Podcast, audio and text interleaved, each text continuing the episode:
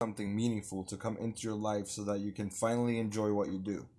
There is more meaning and joy than you will ever need.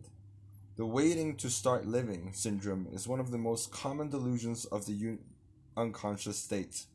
Expansion and positive change on the outer level is much more likely to come into your life if you can enjoy what you're doing already, instead of waiting for some change so that you can start enjoying what you do.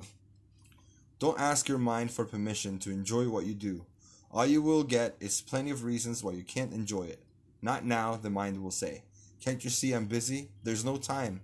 Maybe tomorrow you can start enjoying. That tomorrow will never come unless you begin enjoying what you're doing now. When you say, I enjoy doing this or that, it is really a misperception. It makes it appear that the joy comes from what you do, but that is but that is not the case. Joy does not come from what you do. It flows into what you do and thus into this world from deep within you. The misperception that joy comes from what you do is normal, and it is also dangerous because it creates the belief that joy is something that you can be that can be derived from something else such as activity or thing. You then look to the world to bring you joy, happiness, but it cannot do that. This is why many people live in constant frustration. The world is not giving them what they think they need. Then what is the relationship between something that you do and the state of joy? You will enjoy any activity in which you are fully present, any activity that is not just means to an end. It isn't the action you perform that you really enjoy, but the deep sense of aliveness that flows into it. That aliveness is one with who you are. This means that when you enjoy doing something, you are really experiencing the joy of being in its dynamic aspects. That's why anything you enjoy doing connects you with the power behind all creation. Here is a spiritual practice that will bring empowerment and creative expansion into your life. Make a list of a number of everyday routine activities that you perform frequently. Include activities that you may consider uninteresting, boring, tedious, irritating, or stressful, but don't include anything that you hate or detest doing. That's a case either for acceptance or for stopping what you do. The list may include traveling to and from work, buying groceries, doing your laundry, or anything that you find tedious or stressful in your daily work. Then, whenever you are engaged in those activities, let them be a vehicle for alertness. Be absolutely present in what you do and sense the alert, alive stillness within you in the background of the activity.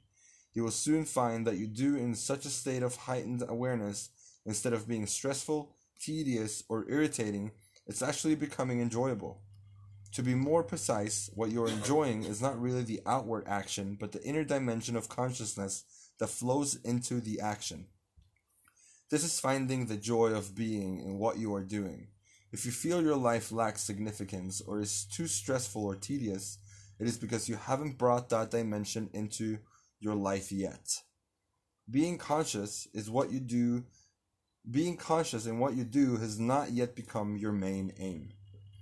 But the new earth arises, but no wait it's not but it's just the new the new earth arises as more and more people discover that their main purpose in life is to bring the light of consciousness into this world and so use whatever they do as a vehicle for consciousness.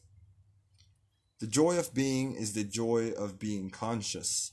Awakened consciousness then takes over from ego and begins to run your life you may then find that an activity that you have been engaged in for a long time naturally begins to expand into something much bigger when it becomes empowered by consciousness.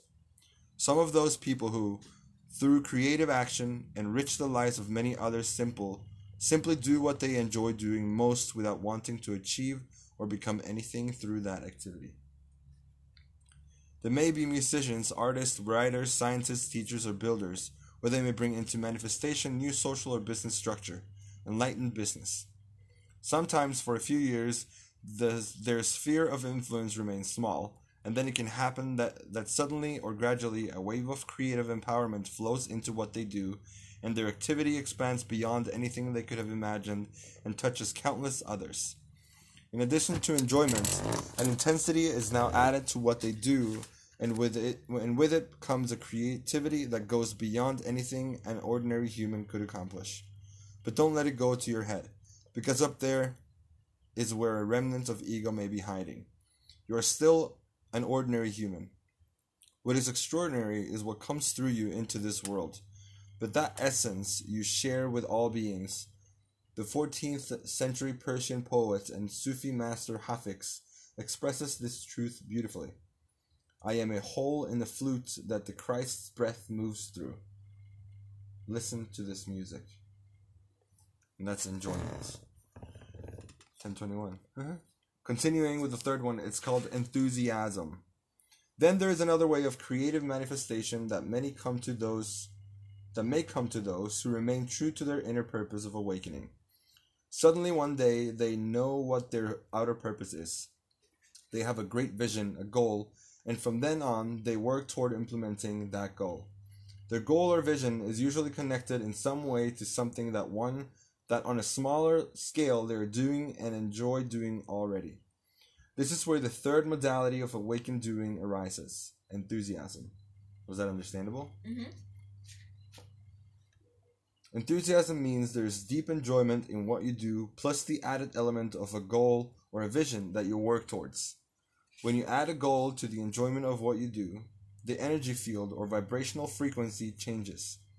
A certain degree of what we might call structural tension is now added to the enjoyment, and so it turns into, into enthusiasm. At the eighth of at the height of creative activity fueled by enthusiasm, there will be enormous intensity and energy behind what you do. You will feel like an arrow that is moving toward the target and enjoying the journey. To an onlooker, it may appear that you are under stress, but the intensity of enthusiasm has nothing to do with stress. When you want to arrive at your goal more than you want to be doing what you're doing, you become stressed. Mm. The balance between enjoyment and structural tension is lost, and the latter has won. When there is stress, it is usually a sign that the ego has returned and you are cutting yourself off from the creative power of the universe. Instead, there is only the force and strain of egoic wanting, and so you have to struggle and work hard to make it. Stress always diminishes both the quality and effectiveness of what you do under its influence. There's also a strong link between stress and negative emotions, such as anxiety and anger. It is toxic to the body and is now becoming recognized as one of the main causes of the so-called degenerate, degenerative, degenerative disease, such as cancer and heart disease. Does that make sense? Yeah. Degenerative. can cause that. Yeah. Unlike stress, enthusiasm has a high energy frequency and so resonates with the creative power of the universe. This is why Ralph Waldo Emerson said, Nothing great has ever been achieved without enthusiasm. The word enthusiasm comes from ancient Greek, en and theos, meaning God. The related word enthusiazein means to be possessed by a god. With enthusiasm, you will you will find that you don't have to do it all by yourself. In fact, there is nothing of of significance that you can do by yourself. Sustained enthusiasm brings into existing a, existence a way of, of creative energy, and all you have to do then is ride the wave. Enthusiasm brings an enormous empowerment into what you do, so that all those who have not ex- accessed that power would look upon your achievements in awe and may equate them with who you are. You, however, know the truth that Jesus pointed to when he said, I can of my own self do nothing. Unlike egoic wanting, which creates opposition in direct proposition to the intensity of its wanting, enthusiasm never opposes. It is non confrontational. Its activity does not create winners and losers. It is based on inclusion, not exclusion of others. It does not need to use and manipulate people because it is the power of creation itself and so does not need to take energy from some secondary source. The ego's wanting always tries to take from something or someone. Enthusiasm gives out of its own abundance. When enthusiasm encounters obstacles in the form of adverse situations or uncooperative people, uncooperative people, it never attacks but walks around them or by yielding or embracing turns or embracing turns the opposing opposing energy into a helpful one, the foe into a friend. Enthusiasm and the ego cannot coexist. One implies the absence of the other. Enthusiasm knows where it is going, but at the same time it is deeply at one with the present moments, the source of its aliveness, its joy, and its power. Enthusiasm wants nothing because it lacks nothing. It is at one with life, and no matter how dynamic the enthusiasm inspired activities are, you don't lose yourself in them. And there remains always a still but intensely alive space at the center of the wheel, a core of peace in the midst of activity that is both the source of all understand. Oh, sorry, I gotta read that again. And there remains all, and there remains always a still but intensely alive space at the at the center of the wheel, a core of peace in the midst of activity that is both the source of all, untouched by it all. Through enthusiasm, you enter into full alignment with the outgoing creative principle of the universe, but without identifying with its creation, that is to say, without ego. Where there is no identification, there is no attachment, one of the great sources of suffering. Once a wave of creative energy has passed, structural tension diminishes again and joy in what you are doing remains. Nobody can live in enthusiasm all the time. A new wave of creative energy may come later and lead to renewed enthusiasm. When the return movement toward the dissolution of form sets in, enthusiasm no longer serves you. Enthusiasm belongs to the outgoing cycle of life.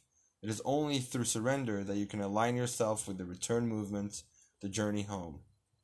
To sum up, enjoyment of what you are doing, combined with a goal or vision that you work toward, becomes en- becomes enthusiasm.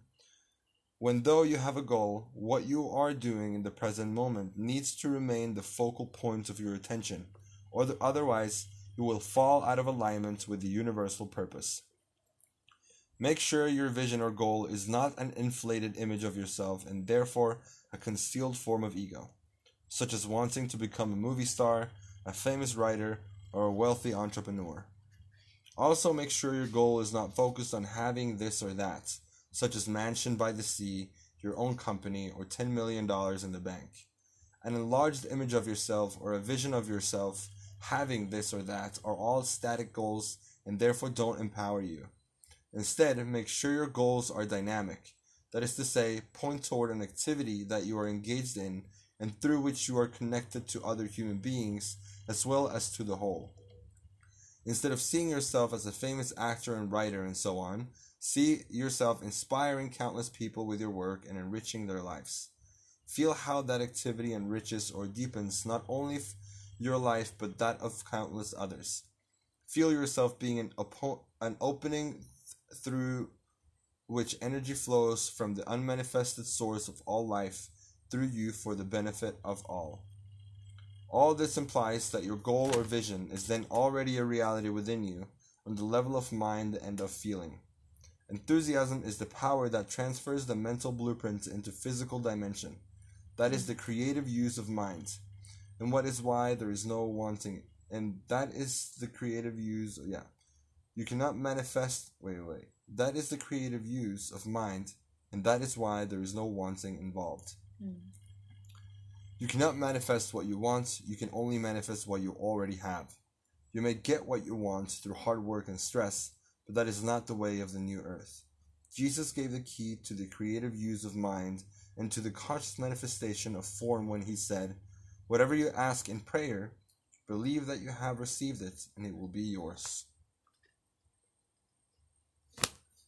Yep.